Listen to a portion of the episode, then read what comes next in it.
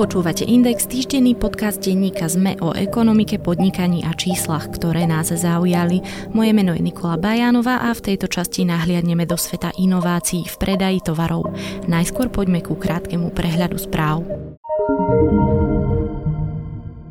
Volkswagen rozhodol, že v najbližších rokoch investuje 50 miliónov eur do elektrických vozidiel. Peniazmi chce motivovať najmä výrobcov batérií, aby ich produkovali viac a vynachádzali ešte efektívnejšie články. Volkswagen totiž predpovedá, že do roku 2025 bude potrebovať toľko batérií do aut, že iba súčasné výrobné kapacity na to stačiť nebudú.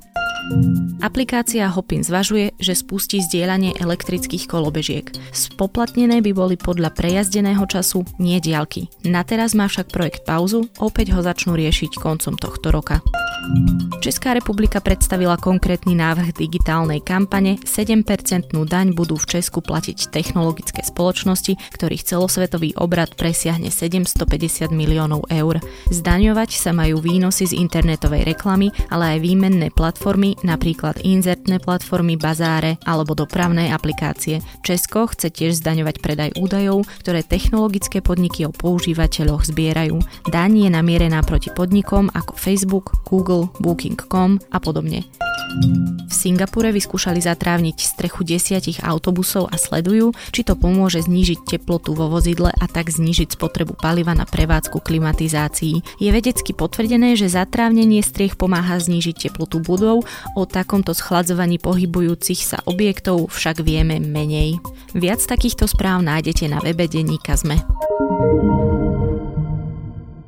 Spôsob, akým ľudia nakupujú tovary, sa vyvíjal pomerne pomaly. V 16. storočí prešli vo väčšine prípadov iba menšie vzdialenosti, napríklad obilniny 8 až 16, vlna asi 30 až 60 a meso okolo stovky kilometrov. Až neskôr európske objaviteľské plavby otvorili priestor aj pre exotický tovar ako porcelán, koreniny, čaj, hodváb, tabak, cukor, rum či kávu, ktoré museli prejsť oveľa viac kilometrov. Prvé stále obchody, nahrádzajúce tradičné trhy s pravidelnými otváracími hodinami, sa v Európe začali objavovať koncom 16.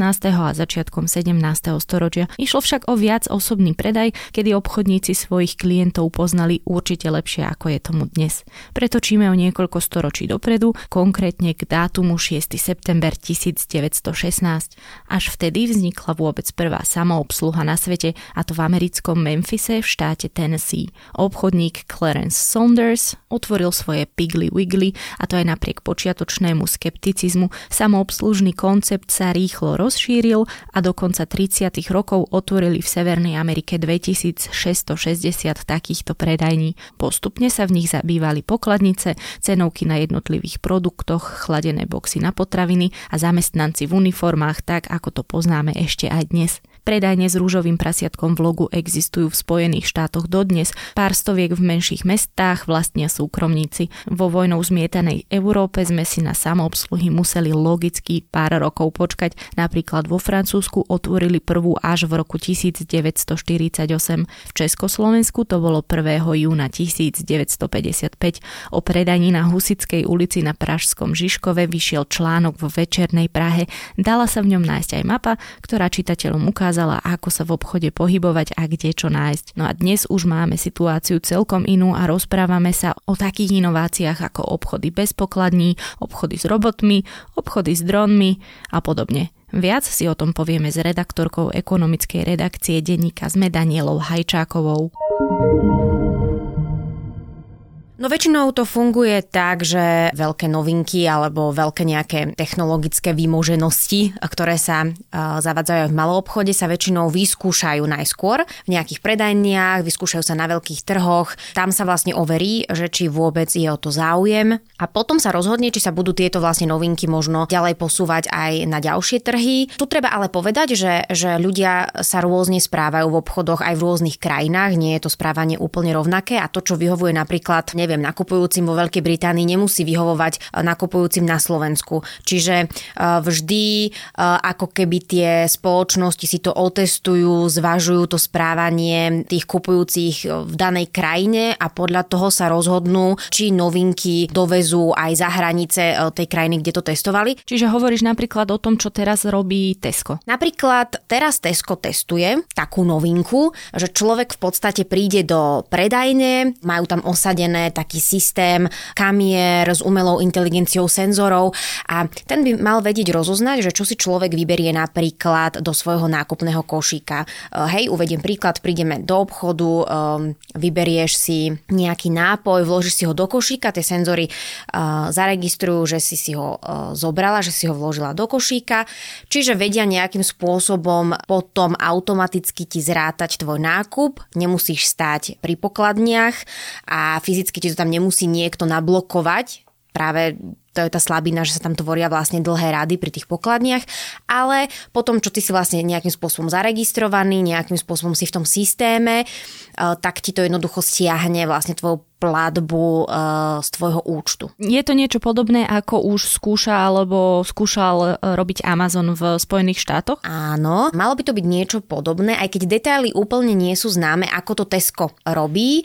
Viac detailov je známych pri tom, ako to robí Amazon. Ty musíš mať aplikáciu vo svojom mobilnom telefóne, čiže je dôležité, aby si mala pri sebe svoj smartfón, máš tam uh, aplikáciu, máš tam svoj kód, ktorým sa vlastne pípneš, keď ideš do tej predajne, prejdeš cez také kvá kvázi turnikety, ktoré zaregistrujú, že ty si z tej predajni. To znamená, že potom, keď si vyberáš tie rôzne položky, tie senzory dokonca vedia zaregistrovať aj to, keď ty tú položku nakoniec sa rozhodne, že si ju nevezmeš a vrátiš ju späť na miesto. No a potom e, samozrejme, keď odchádzaš, tak e, nestojíš proste pri pokladni, ale jednoducho odídeš a oni zaregistrujú, že si odišiel, to znamená, že ti potom odíde tá platba. Čiže takto to nejako funguje v Amazone. Treba ale povedať, že v predajni, kde to Amazon aj zaviedol, sa napokon vrátili trochu aj k tej hotovosti, že, že pridali aj tú možnosť, že dá sa tam platiť aj v hotovosti, pretože jednoducho pýtal si to ten trh, pýtali si to ľudia. Toto je v podstate iba jedna z takých tých inovácií, ktorá čaká na kupovanie. Je ešte niečo, čo už dnes vieme vyhodnotiť, že by sa mohlo uchytiť spomedzi toho, akým spôsobom nakupujeme tovary a, a je niečo z toho aj na Slovensku? Keď sa pýtaš na Slovensko, tak napríklad už aj na Slovensku funguje nejaký systém takého ako keby zrýchľovania toho nakupovania. Môžem spomenúť napríklad predajne Decathlonu, kde tiež už predavačka nemusí manuálne načítať kód každého jedného produktu, ktorý to, to je obchod so športovými potrebami, hej, ktorý ty si tam kúpiš, ale kde sú tam také vaničky, kde ty si svoj nákup tam vložíš a oni ako keby automaticky načítali celý ten nákup. Čiže tam sa skracujú rady pri e, pokladniciach. To je asi ten problém, ktorý obchodníci často riešia, aby boli ľudia motivovaní prísť do predajne, aby boli rýchlo vybavení, pretože čas je to, na čom vlastne ľuďom záleží. Okrem toho, čo na Slovensku sa používa. Ono sa to ani tak nepoužíva ešte. To sú drony alebo donášky dronmi. Existoval síce test e, v Českej republike, robil to e, e-shop mall.cz, ktorý otestoval donášku dronmi. Ešte to nie je vôbec rozšírené. To, čo sa s dronmi nejakým spôsobom využíva napríklad na území aj Európy alebo aj iných štátov je napríklad donáška rôznych sér alebo krvi, pretože tá doprava je rýchla. Dron nemusí stáť v dopravnej zápche, e, nemusí čakať na červenú, na zelenú. Jednoducho tá preprava tých balíkov je rýchlejšia, ale oni nie sú ešte rozšírené. Tie pravidla používania sa ešte len e, nejakým spôsobom kreujú, ešte nejakým spôsobom sa doľaďujú. Jednoducho nie je to téma, ktorá je vyriešená. Napríklad u nás na Slovensku, keď som sa rozprávala s odborníkmi na drony, tak mi povedali, že e, u nás to funguje tak, že ty môžeš napríklad fotografovať, ja neviem, napríklad pamiatky, ale že donáška u nás možná nie je, pretože u nás to funguje tak, že ten pilot toho dronu ho musí mať jednoducho podľa platných pravidiel vo viditeľnej vzdialenosti, čiže on ho musí mať na dohľad. No a z toho vyplýva, že jednoducho donáška ako keby ešte neprichádza do úvahy, napríklad v našich podmienkach. Sú krajiny, ktoré ale drony určite využívajú, aj keď možno ešte nie v takom tom absolútne masívnom pomere. No hýbe sa to viac ako na Slovensku. Napríklad už teda v North Canberra v Austrálii fungujú nejakým spôsobom donášky balíčko alebo napríklad jedla. Napríklad Amazon teraz e, tiež predstavil nový model dronu, ktorým by chceli vlastne dovážať tie balíky. Tie podmienky sú, že, že dokáže balíček dopraviť e, do 30 minút, má dolet 24 kilometrov, e, čiže hýbe sa to v zahraničí viac ako u nás. Treba ale povedať, e, že aj napriek tomu väčšina prípadov sú výnimky akože úrady, letecké úrady udelili výnimku daným dronom, aby to mohli robiť. Nedá sa povedať, že by to bolo absolútne bežné aj na západe. Je vôbec niečo, čo je na Slovensku Slovensku inovatívnejšie ako niečo v zahraničí? Je niečo, čo, je na Slovensku, čo na Slovensku predbehlo dobu? Napríklad v Bratislave je taká kaviareň, ktorá sama o sebe na svojej stránke uvádza, že je prvá, ktorá príjma len bitcoiny. Funguje to tak, že človek tam príde, skutočne tam s eurami nepochodí vôbec. Pri vchode, ak si chce teda dať kávu v tejto kaviarni, si musí zameniť e, svoje eurá za bitcoiny, za kryptomenu a na základe toho si potom môže založiť takú ako keby elektronickú peňaženku, kde tie bitcoiny má a na základe toho si potom môže kúpiť kávu, ktorá nie je mm, výhodnejšia, alebo nie je tá kúpa výhodnejšia ako v inej, v inej kaviarni, ale jednoducho e, tá podstata tej kaviarne, ktorá sa volá Bitcoin Cafe, je, aby ľudia videli, že aj v bežnom živote sa dá fungovať s kryptomenami, že je to nejakou alternatívou k k takému bežnému finančnému systému a že sa dá normálne v živote platiť, ak má niekto bitcoiny k dispozícii aj e, takouto menou. Čiže je to skôr také sprístupnenie alebo to predstavenie verejnosti, že je tu niečo také, funguje to. Ľudia, ktorí naozaj ťažia bitcoiny alebo sa viac zaoberajú bitcoinmi, tak hovoria, že je to pre nich isté oslobodenie sa od toho takého bežného finančného systému, keď banky e, spravujú peniaze. Čiže hovoria skôr ako keby, že ich motivácia motiváciou je tá sloboda, že oni majú svoje nejaké peniaze, nedohliada na nich nikto tak prísne ako v prípade vlastne tej normálnej meny.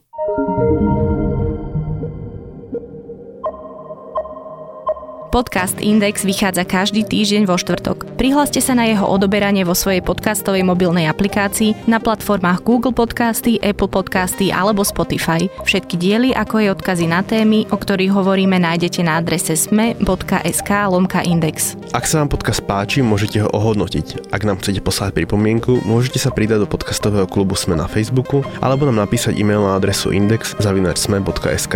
Na tvorbe podcastu Index sa podielal Matej Ohrablo. Moje meno je Nikola Bajánová. Ja som Adam Valček.